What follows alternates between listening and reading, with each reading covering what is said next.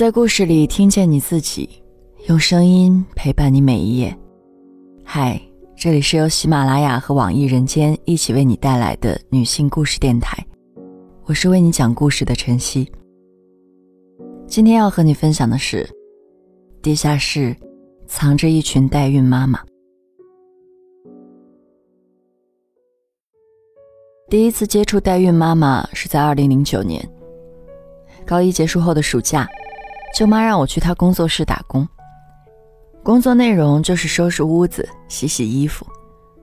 她那边管吃管住，等开学的时候还帮我把学费交了。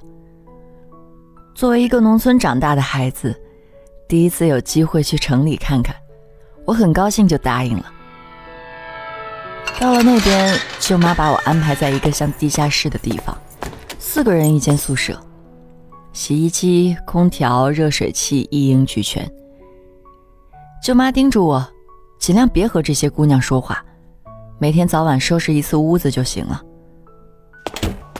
我简单看了一圈，她们都是孕妇，就以为这就是一个养胎的地方。这些孕妇的伙食比我在家吃的好太多了，每顿饭都是八菜一汤，平时酸奶、水果随时伺候着。有时候他们吃不完就会给我一点儿，我不好每次都要，就推脱说让他们拿回去给老公尝一尝吧。那时候我并没有留意到，每次说到这句话，他们的眼神就会暗上几分。暑假结束后，我就回去上学了，这段经历也就慢慢的淡出了记忆。高考结束后。舅妈又让我过去给她打工，说这次忙完大一的学费他全给掏了。我没多想，就又去了一次。舅妈让我做的依旧是照顾孕妇的工作，不过这次换了地方。因为有过经验，我胆子变大了一些，有时也会跟他们聊聊天。孕妇里有位王姐跟我很聊得来，也正是跟她聊天。我才知道，这里原来是做代孕的地方。王姐跟我说，她和丈夫来到这个城市打拼，结果刚到，丈夫就得了病，带来的钱花的精光。这时候，王姐看到一则招聘启事，一年什么活都不用干，管吃管住，还给十万块钱，她就来了。和王姐聊完，我急忙向舅妈求证。她看我已经成年了，也就不再避讳这些了。小声告诉我，像他这种工作叫经纪人，每介绍一个让客户满意的孕母，就可以抽成几千块钱。舅妈是同县的四叔介绍来干的，一开始他像我一样负责后勤工作，后来帮中介招过来几个孕母。中介公司看他沟通能力挺强，就让他兼职干起了招聘。做经纪人的一般先和客户在车上谈，签了合同，给了定金，才会告诉客户公司的具体地址。公司和医院都有联系，胆大的医生会把那些有钱却不孕不育的患者信息卖给他们。不过大部分客源还是来自网上。现在没孩子的人太多了，有的排两年才能排上。大多数客户都是平民百姓，不吃不喝也要攒很多年才能攒够一次代孕的钱。他们对孕母没有任何要求，所以被大客户们挑剩下来的孕母就分配给了这些人。这些孕母要么年纪大了，要么没有一技之长，这样躺着挣钱正巴不得呢。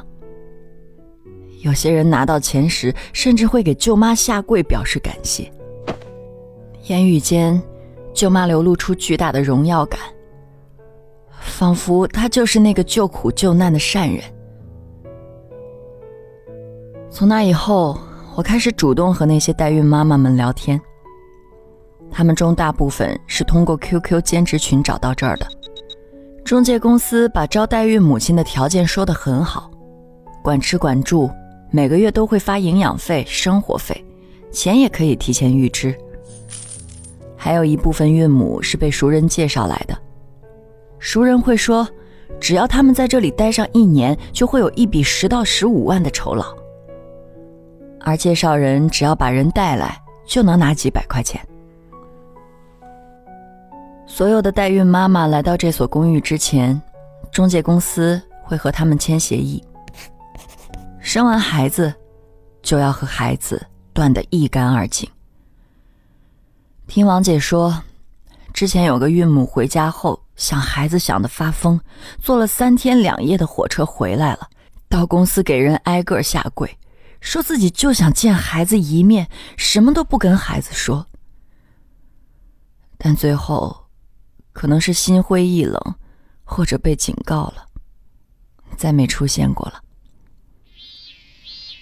到了七月份，有六个孕母生产了，一共生下五个男孩，一个女孩。其中有一个孕母一下就拿到了三十万，一举成为人人羡慕的对象。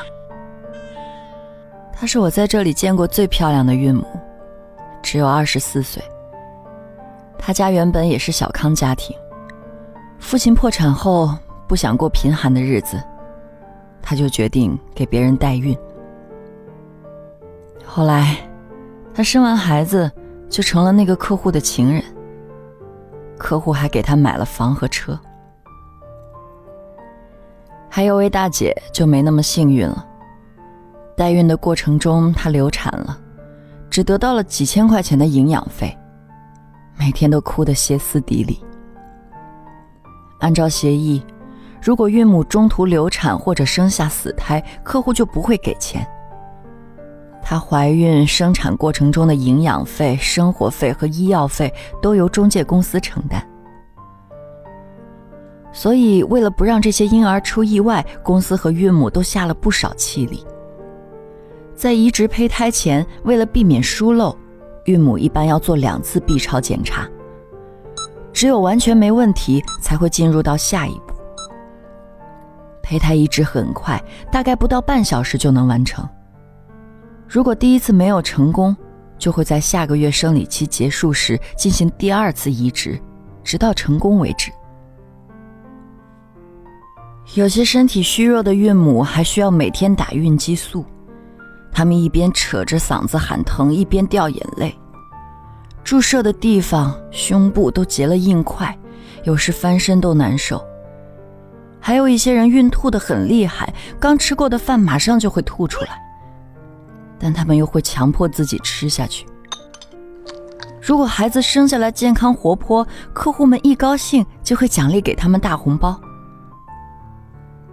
等到怀孕八九个月的时候，有些有钱的大客户会要求把孕母送到别的城市去生产，以便把孩子落成当地户口。中介公司和那里的医院都有合作，大多时候都是剖腹产，这和医院的指标挂钩的。其他孕母都是在本地医院生产的。待产的孕母会被送到别处照料身体，有专门的医护人员和营养师陪同。那个地方，连我舅妈都不知道。孕母们在整个孕期也不都是痛苦的。每个月的十号，我都能看到很多孕母露出兴高采烈的笑容。这天是中介公司承诺他们给老家汇钱的日子。那些费用不是一次性支付给他们的。如果一个孕母的酬劳是十万，中介公司一般是分几次，以五千、一万、两万的数额先分三期支付，等最后生产完，再给最后的六万五千块。与此同时，中介公司的负责人也会每月来到这个公寓，给每个孕母发上几百块钱的现金。有天，舅妈突然给我打电话，让我快点收拾箱子，一会儿司机过来接我们。我还没反应过来，舅妈就挂断了电话。那些待产的孕母们也匆忙收拾起自己的东西，看起来，他们好像早已习以为常了。没一会儿，车就来了，我和八九个孕母挤在同一辆面包车里，来到一处新的、完全陌生的地方。孕母平时不用出门，生活用品都是由我和舅妈的助理帮忙采购。载我去采购的司机是个话痨，路上给我讲了不少中介公司里面的秘密。他说，有些中介为了多挣钱，什么样的孕母都招；有些人身体根本不合格，很难怀孕，就让他们打点滴吃药，这都是会让他们缩短寿命的。中介跟客户签协议的时候，一般都会保证生男孩或者双胞胎。如果生女孩的话，客户就不付钱。所以那些代孕的人，如果怀的是女孩，就会被中介公司强制流产。如果实在不想流产，就要付罚金。如果下一次怀的还是女孩，就再流，直到生出男孩子为止。这里好多人都至少流过两次以上。那些被打掉的女婴，没有一百个，也有八十个了。这些事听得我胆战心惊。虽然强制流产是医院的事儿，和舅妈无关，可是他干这行，怎么说都是不道德的。也不知道是不是因果报应，导致他到现在都没有孩子。记得有一次，我问舅妈。为什么自己不代孕一个孩子呢？他说：“这些孩子生出来挺健康的，谁知道以后怎么样？”说到这儿，他点了一支烟，劝我也别觉得这个行业肮脏。虽然这里面有些隐情，但他们也是帮助了那些不孕不育的家庭，让他们有了希望，也给了那些孕母丰厚的报酬。他虽然自我安慰，但其实每天都活得提心吊胆，自己也很讨厌这个工作。我知道舅妈对我很好，只是我心里还是感觉别扭。那些孕母的血和泪一直压在我的心里，这种对舅妈的复杂情绪一直持续到大三那年，我遇到了代孕妈妈姚佳木，才有所改变。上大学后，每个暑假我还是都会过来帮着舅妈忙里忙外。毕竟那些孕母们需要人照顾，舅妈又不放心外人。孕母们一波接着一波的换，每次来，我看到的都是些新面孔。那年暑假有一次我去采购，和往常一样，别的孕母都要买一些洗发乳、沐浴露之类的生活用品。只有一个新来的姑娘，让我帮她带一本英语六级的单词书。要知道，那个时候我连四级都还没有过。那个姑娘叫姚佳木，听名字就像是出身于书香门第，人看起来也很有气质。平时说话做事都会照顾所有人的感受。每次见我过来，她总是笑盈盈的。还会和我一起背单词，跟他聊天，我才知道，他是个成绩优秀的大学生。本来打算考研，没想到母亲突然患上了脑梗，在医院抢救就花了十多万，康复治疗时又花了好几万。他家里已经拿不出任何钱来了，这才来做代孕妈妈。我问他会不会后悔。自己不该出现在这个地方，他却告诉我，如果没有代孕中介，自己可能连医药费都付不了。他们不仅提前预支了钱，还给了他一次做母亲的体验。胎儿长到六个月左右的时候，姚家木和我说，上回他和客户见面时，希望孩子的小名可以由他来起。他想让宝宝叫可玉，取自《诗经》：“他山之石，可以攻玉。”但客户没有同意。现在，他写了一封信，里面还有一个转运珠，那是他妈妈在他上大学的时候送给他的。